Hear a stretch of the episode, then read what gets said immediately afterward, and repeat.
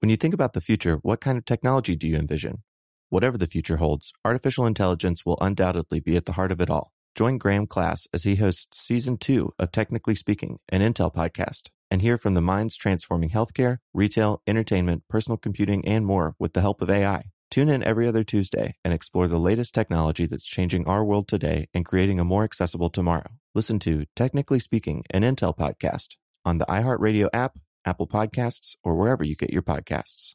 What's up? This your boy Lil Duval, and check out my podcast, Conversations with Unc, on the Black Effect Podcast Network. Each and every Tuesday, Conversations with Unc podcast feature casuals and in-depth talk about ebbs and flows of life and the pursuit of happiness. Unlike my work on stage, I tap into a more serious and sensitive side to give life advice and simply offer words of encouragement, yet remind folks to never forget to laugh. Every Tuesday, listen to Conversations with Unc, hosted by Lil Duval on the Black Effect Podcast Network, iHeartRadio app, or wherever you get your podcasts.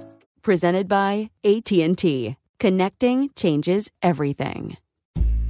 Hey everyone, it's Josh here with this week's SYSK Selects. I've chosen Who Was America's First Murderer? It's a classic episode from 2011 and it has history, even more history, and at its heart, it's a true crime story. Uh, plus, it's just straight up interesting. And we did record this 10 years ago. So if some of the words or language that we use seems a little out of date, please forgive us. The world has changed tremendously in the last decade. I hope you enjoy this one as much as we do because it's a great one.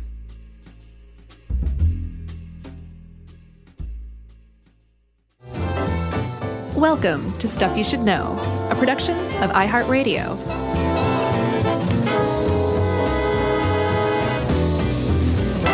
Hey, and welcome to the podcast. I'm Josh Clark. There's Charles W. Chuck Bryant, and this is Stuff You Should Know, episode 398. No, it's not. Well, I'm saying it is. Oh, okay. So now it's episode 398. Episode three something. Three niner eighter. That's good, Josh. Is that your intro?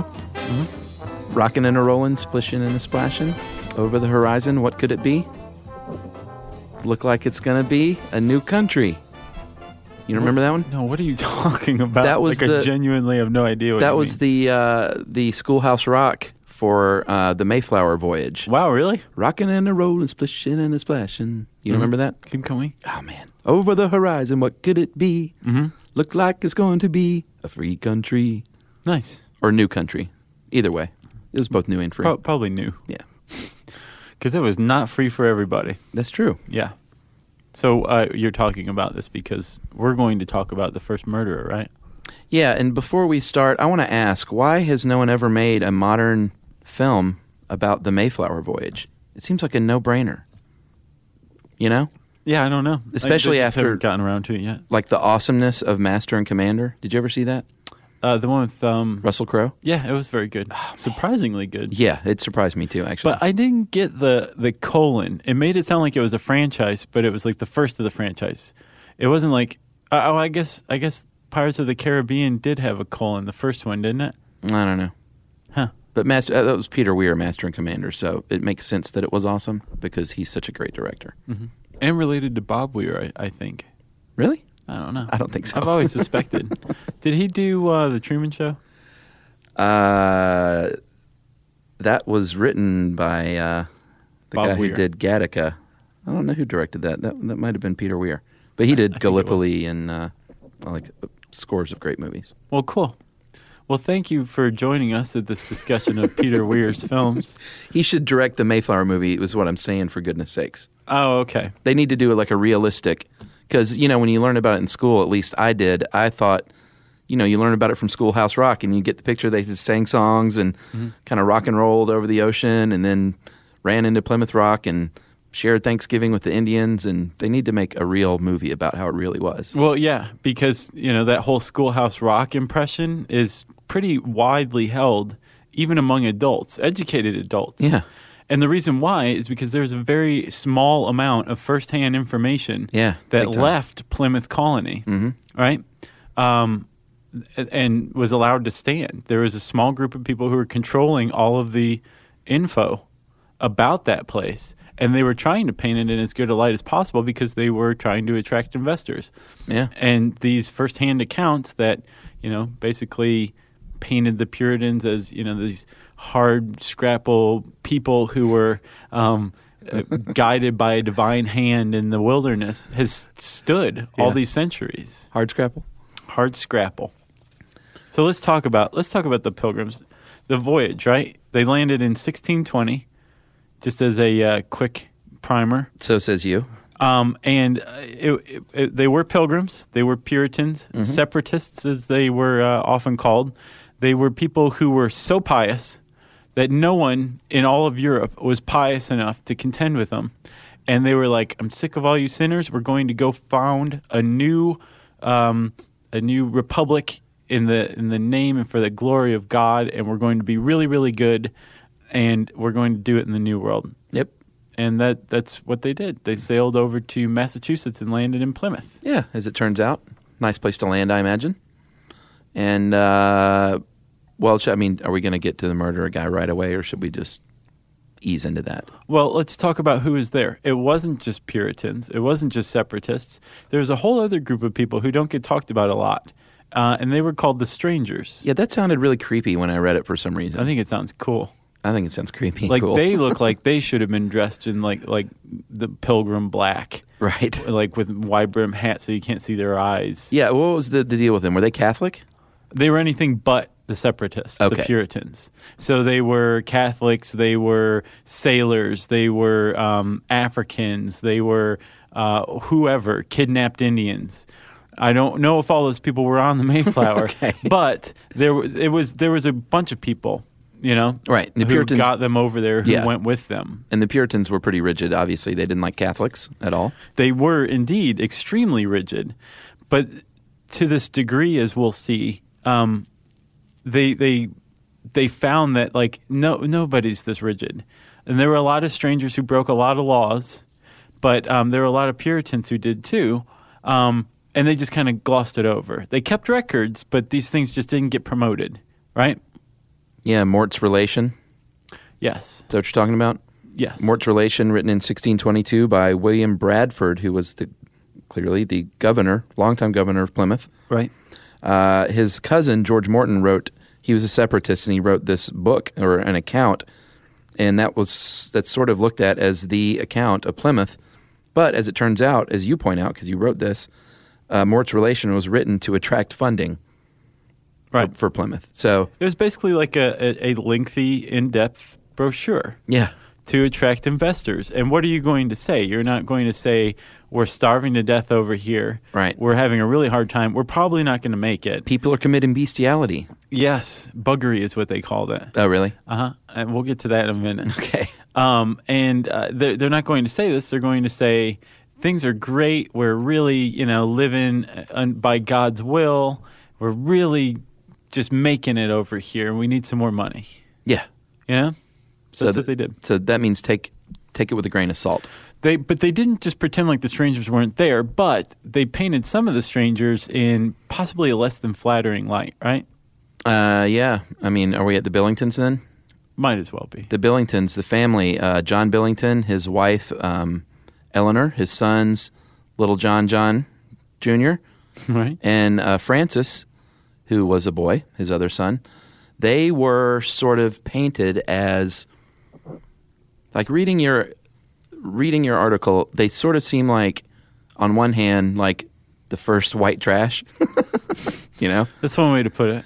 and then they also sort of seem like no, you know, they might have been kind of cool and just rabble rousers. Yeah. Uh, uh, Or, yes.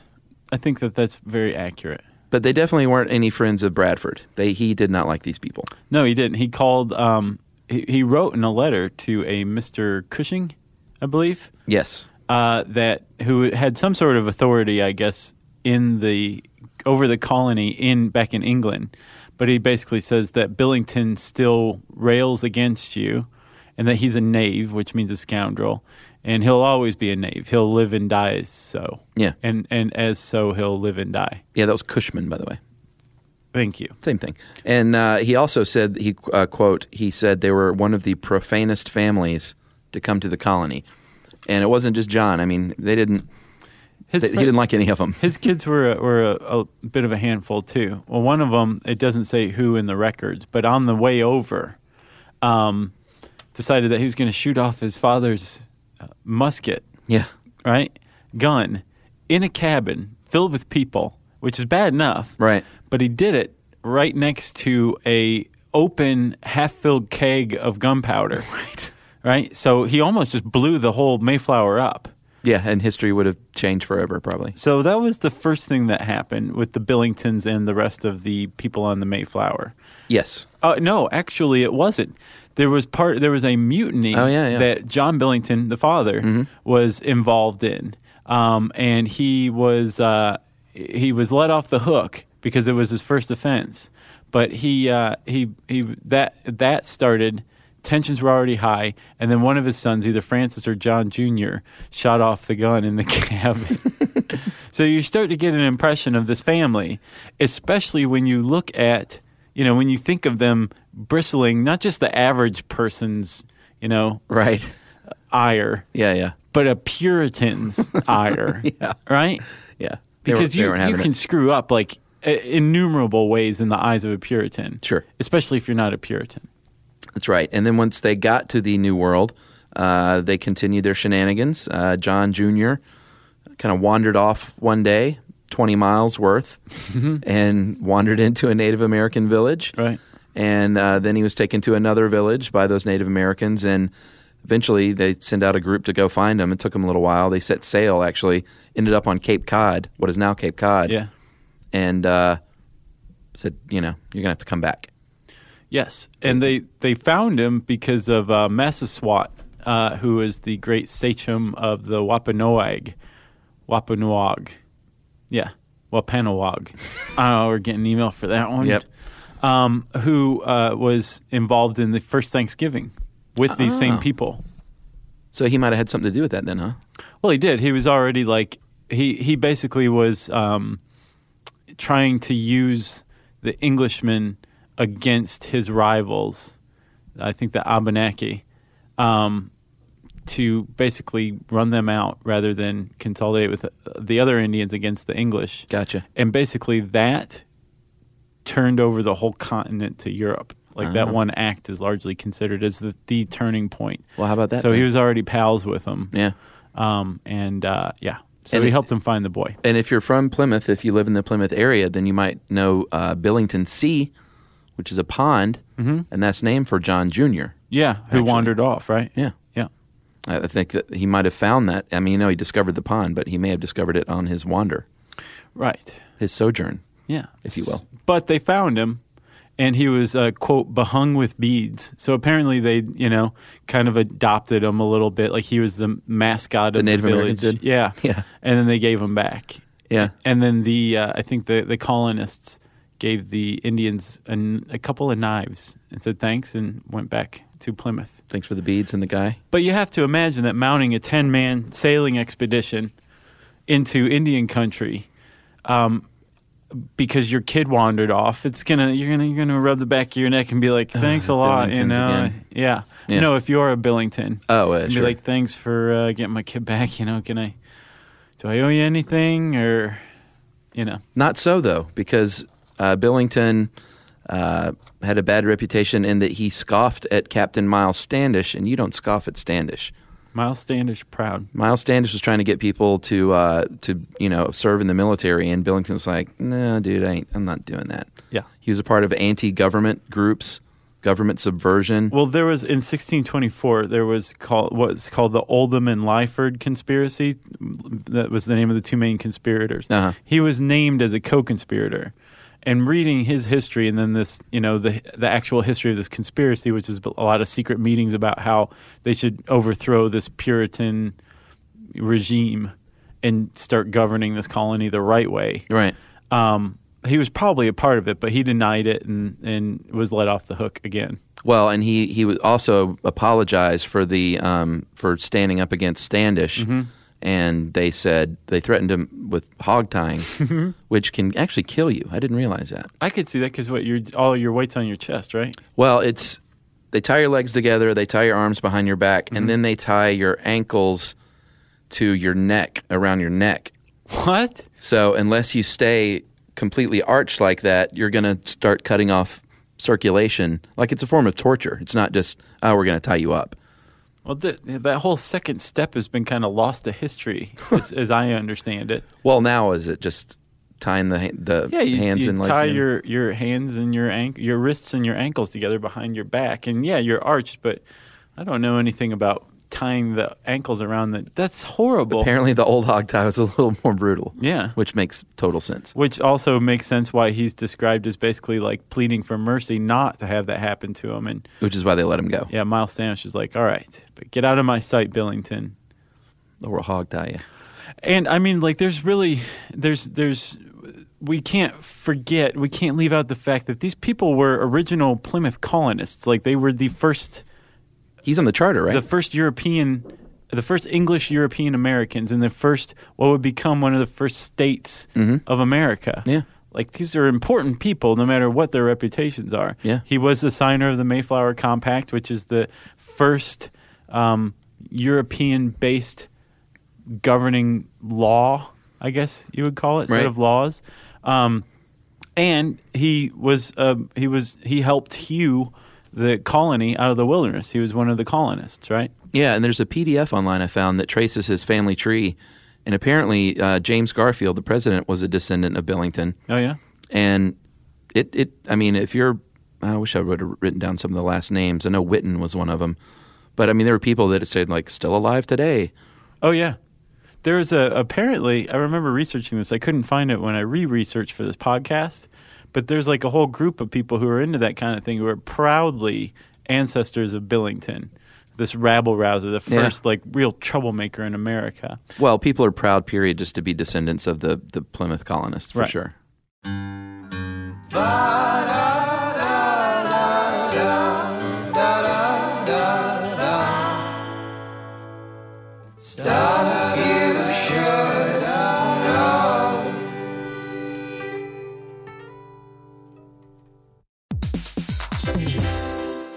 All right, game off. Let's pause here to talk more about Monopoly Go. Because in Monopoly Go, you can team up with your friends for timed tournaments where you work together to build up each other's boards. It's very nice. That's right. And the more you win together, the more awesome prizes you unlock. And there's so much to get. I'm talking about unique stickers that you can trade with friends to complete albums for big prizes, cool new playing pieces to travel the boards with, or hilarious emojis for taunting friends when you smash their buildings or heist their vaults. Plus, Monopoly Go feels new and exciting every day with constantly changing tournaments and challenges, like digging for treasure or a robot pachinko machine. And there's always new timed events that help you win big, like massive multipliers for everything you win or rent frenzies. That's right. There's always something fun to discover in Monopoly Go. So get off the bench and go download it now for free on Google Play or the App Store. Game on.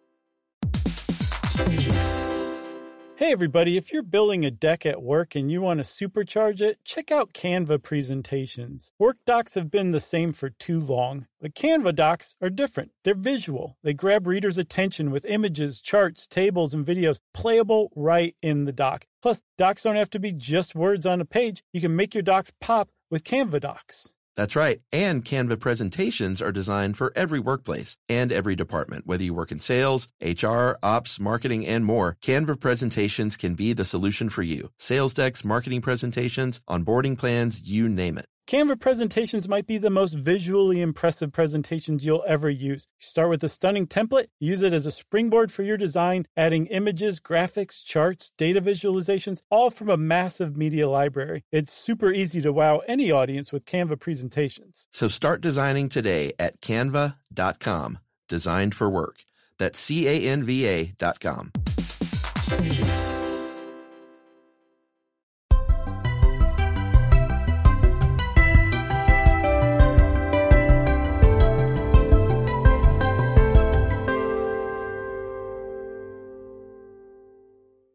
So, um, what you, you, I hopefully everybody has like kind of an idea of how Billington and his family were regarded, right? Well, his we didn't get to his wife and daughter. I know that was after what he Oh, did. go ahead, but yes. his wife was uh, Eleanor was locked in uh, the stocks and whipped uh, at one point. She was also had to pay uh, fines of five pounds sterling because she was found guilty of slandering her neighbors.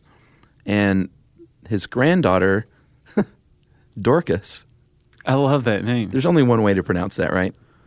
yeah, D O R C A S. Dorcas. I'm going to bring that one back. Yeah. If I ever have a daughter, she's going to be Dorcas Bryant. Uh, Dorcas apparently was sentenced to whipping because she um, had sexual intercourse when she was 22 years old, and you didn't do that.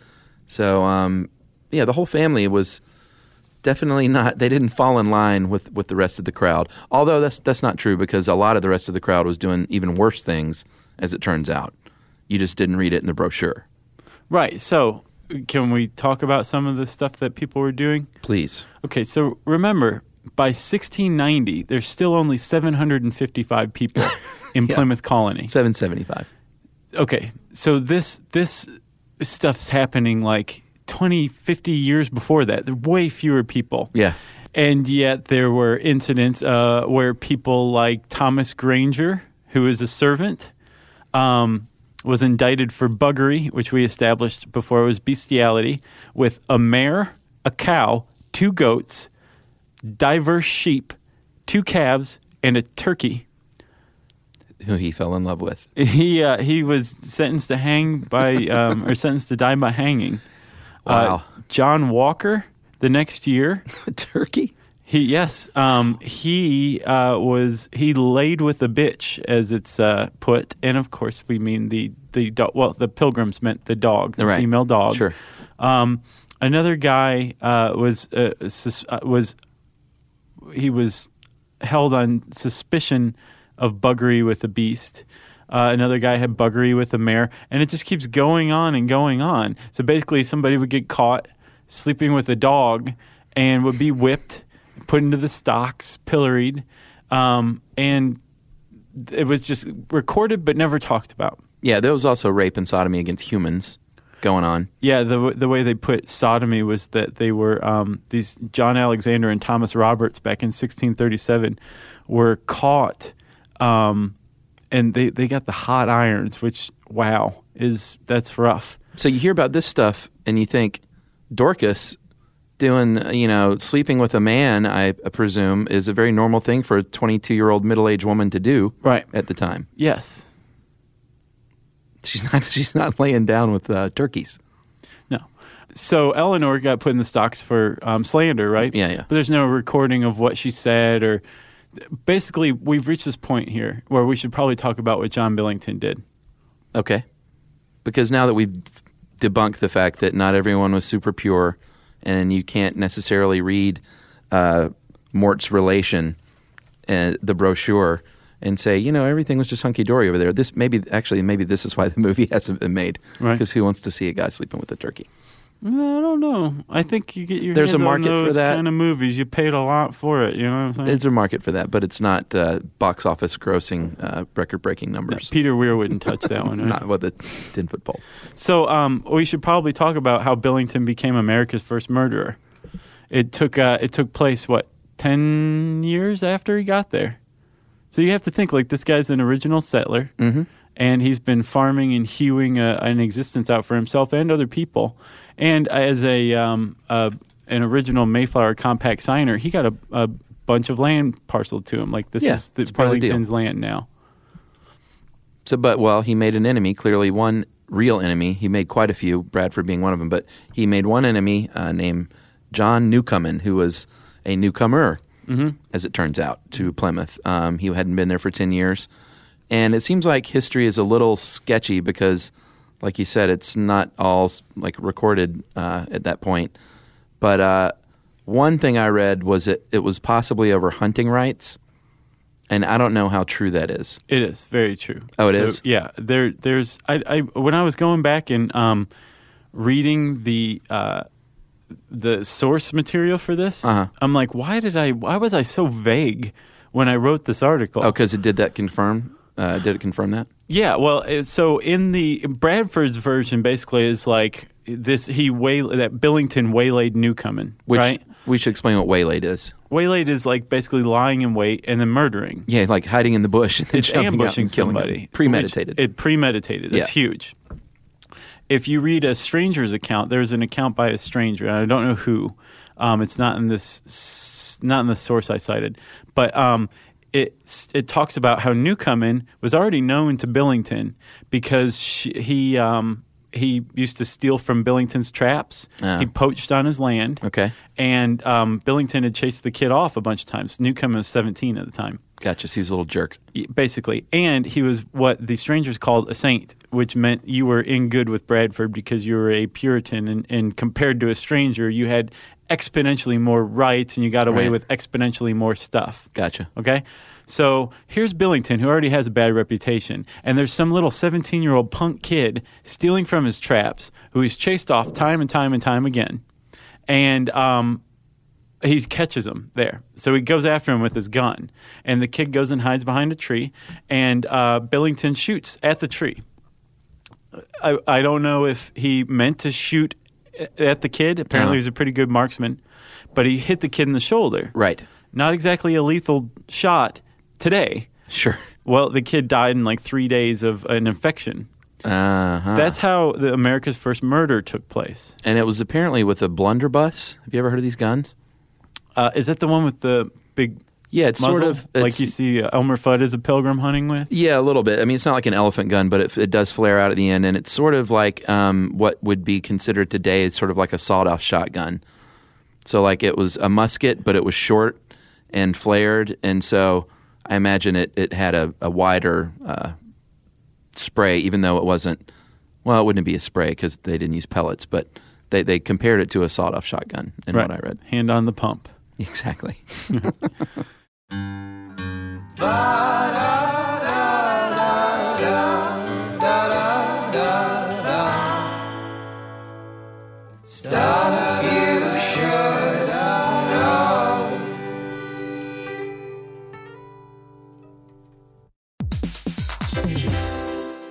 All right, game off. Let's pause here to talk more about Monopoly Go. Because in Monopoly Go, you can team up with your friends for timed tournaments where you work together to build up each other's boards. It's very nice. That's right. And the more you win together, the more awesome prizes you unlock. And there's so much to get. I'm talking about unique stickers that you can trade with friends to complete albums for big prizes, cool new playing pieces to travel the boards with, or hilarious emojis for taunting friends when you smash their buildings or heist their vaults. Plus, Monopoly Go feels new and exciting every day with constantly changing tournaments and challenges, like digging for treasure or a robot pachinko machine. And there's always new timed events that help you win big, like massive multipliers for everything you win or rent frenzies. That's right. There's always something fun to discover in Monopoly Go. So get off the bench and go download it now for free on Google Play or the App Store. Game on.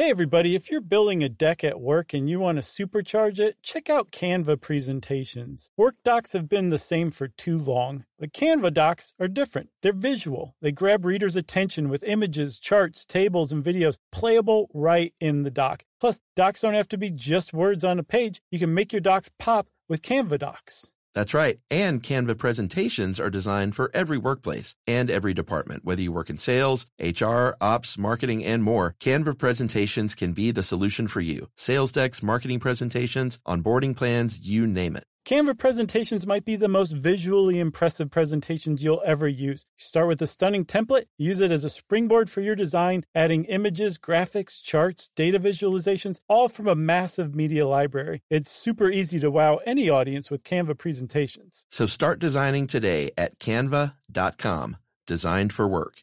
That's C A N V A dot com.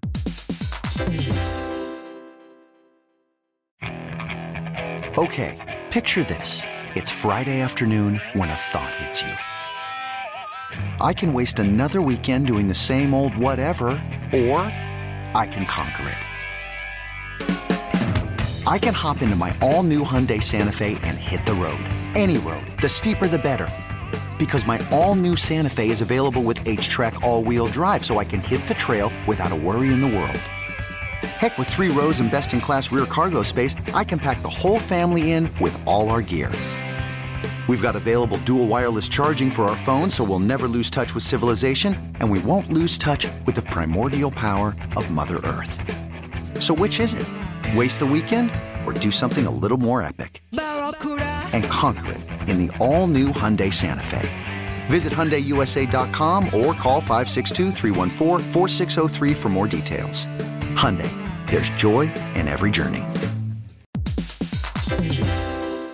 Hey, everybody, it's time you heard about Squarespace. Squarespace has the tools you need to create and sell your own website, whether it's an online course or custom merch. Squarespace has you covered. That's right. Courses is a great program. You can start with a professional layout that fits your brand, upload video lessons to teach techniques and skills, and tailor your course with a powerful Fluid Engine editor. That's right, with Fluid Engine, which is a next generation website design system, by the way, it's never been easier for anyone to unlock unbreakable creativity. That's right. And don't forget the commerce side because after that, you can charge a one time fee or you can even sell a subscription. Yeah, so turn your creativity into income with Squarespace courses. And right now, go to squarespace.com slash stuff for a free trial. And when you're ready to launch, use offer code STUFF to save 10% off your first purchase of a website or domain. Squarespace.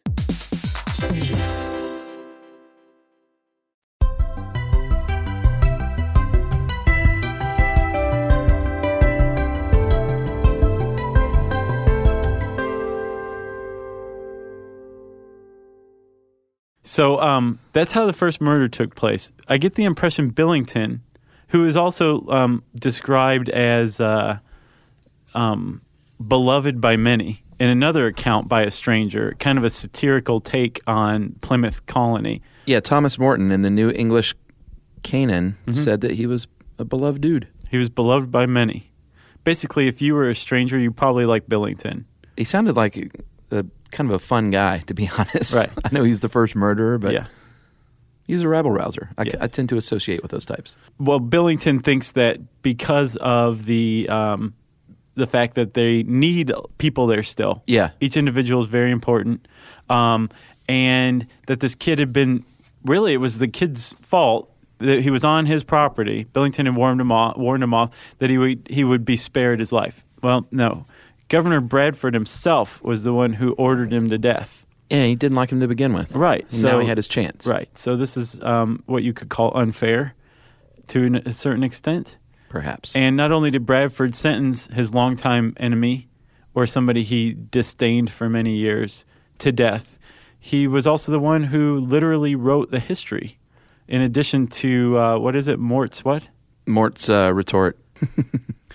uh, not Mourt's retort. I was kidding. Mourt's, Mourt's relation. Okay. So, in addition to Mourt's relation, the other probably largest cited um, firsthand account of Plymouth Plantation is called Of Plymouth Plantation. It's Bradford's own journal. So, he literally wrote the history for Plymouth. And of course, he's going to paint it in his, he's going to paint himself and his fellows in the best light. And, And- that's what we yeah. go on. And Billington in a poor light because he sentenced him to hang. Yeah. So, I think if anything, this um, was the episode intended to tell you to always take historical accounts with a grain of salt. Especially the old ones. There's always two sides to every story. and the Three Stooges actually get better as you age. Stuff you should know. Yeah. You got anything else? Nope. If you want to learn more about America's First Murderer, type America's First Murderer. America. I'm having trouble saying that these days. Uh, you can type that in the handy. You can type wherever you want, but you're going to get the best result if you type it in the handy search bar at howstuffworks.com. Sure. Uh, and that, of course, brings up listener mail. Yes, Josh. Uh, I'm going to call this uh, nicotine poisoning from Aaron.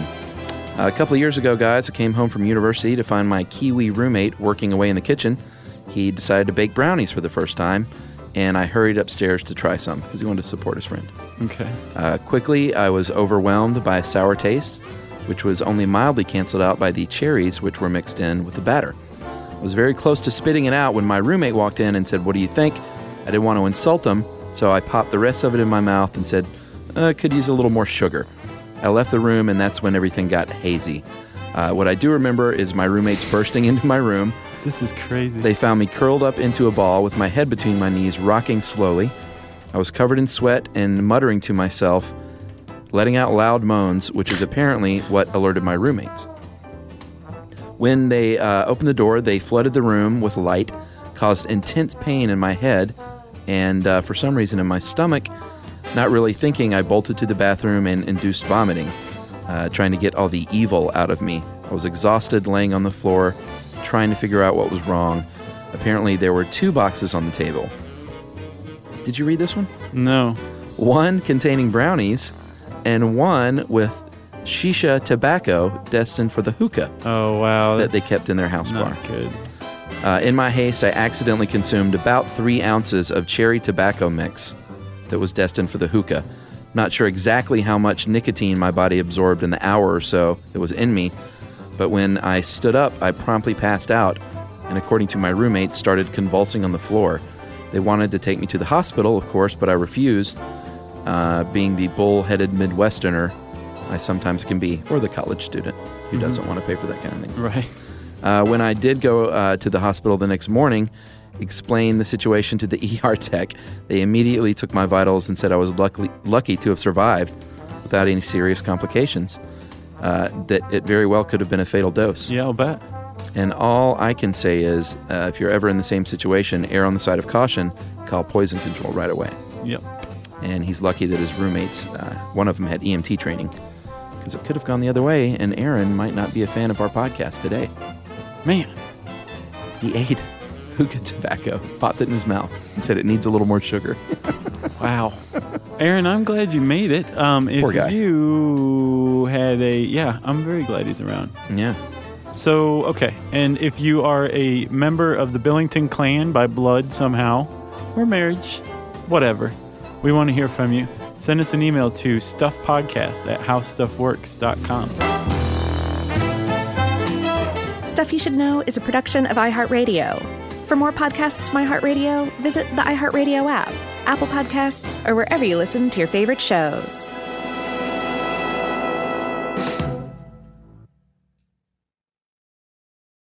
Hey, everybody. If you've been looking for love at first sight, it's closer than you think. It can be found at your local shelter. So, this June 7th to June 9th, join the Pedigree Adoption Drive, and the Pedigree brand will reimburse your dog adoption fees nationwide. Pedigree knows that bringing a dog into your home not only opens their heart, it can open yours too. Visit pedigree.com slash adoption dash drive to learn more and see full terms and conditions. Childproofing people's homes is hard, but Duracell is making it just a bit simpler. Not only are they committed to educating parents, caregivers, and medical professionals about the importance of battery safety, they make the only lithium coin batteries with a non toxic bitter coating to help discourage children from swallowing them. Duracell even features child secure packaging designed to avoid accidental opening. Learn more at Duracell.com slash power safely. Available on 2032, 2025, and 2016 sizes.